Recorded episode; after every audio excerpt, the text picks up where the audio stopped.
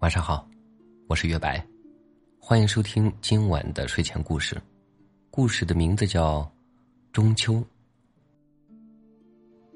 你在干嘛呢？小兔子生气的看着小狐狸。小狐狸不好意思的挠挠头说：“没干嘛，就是在学习做饭。刚开始学，把厨房搞乱了。”小兔子饶有兴趣的看着说：“怎么啦？良心发现了？开始学做饭了？我都给你做了那么久了，早就该换你来做了。”小狐狸嘿嘿的笑着，说着俏皮话：“那不是我的小宝贝儿手艺好吗？我做的不好吃，辛苦你了，宝宝。马上中秋节了，我想学学做月饼，要不要一起来呀？”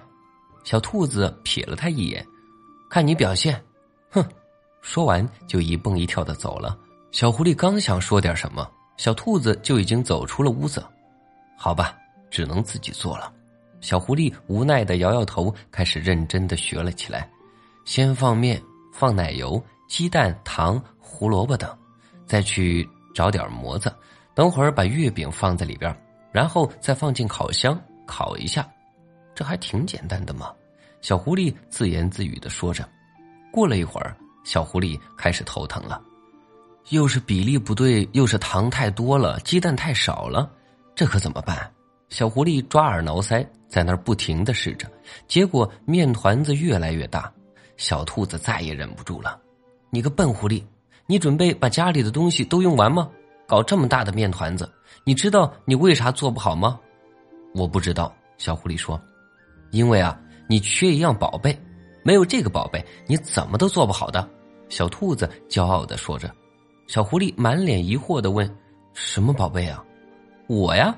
说完，小兔子就亲了小狐狸一口。小狐狸还在发呆，又被小兔子打了一下。赶紧做月饼了，不然夜里咱们什么都吃不到了。说完，小兔子和小狐狸两个人就开始一起做月饼。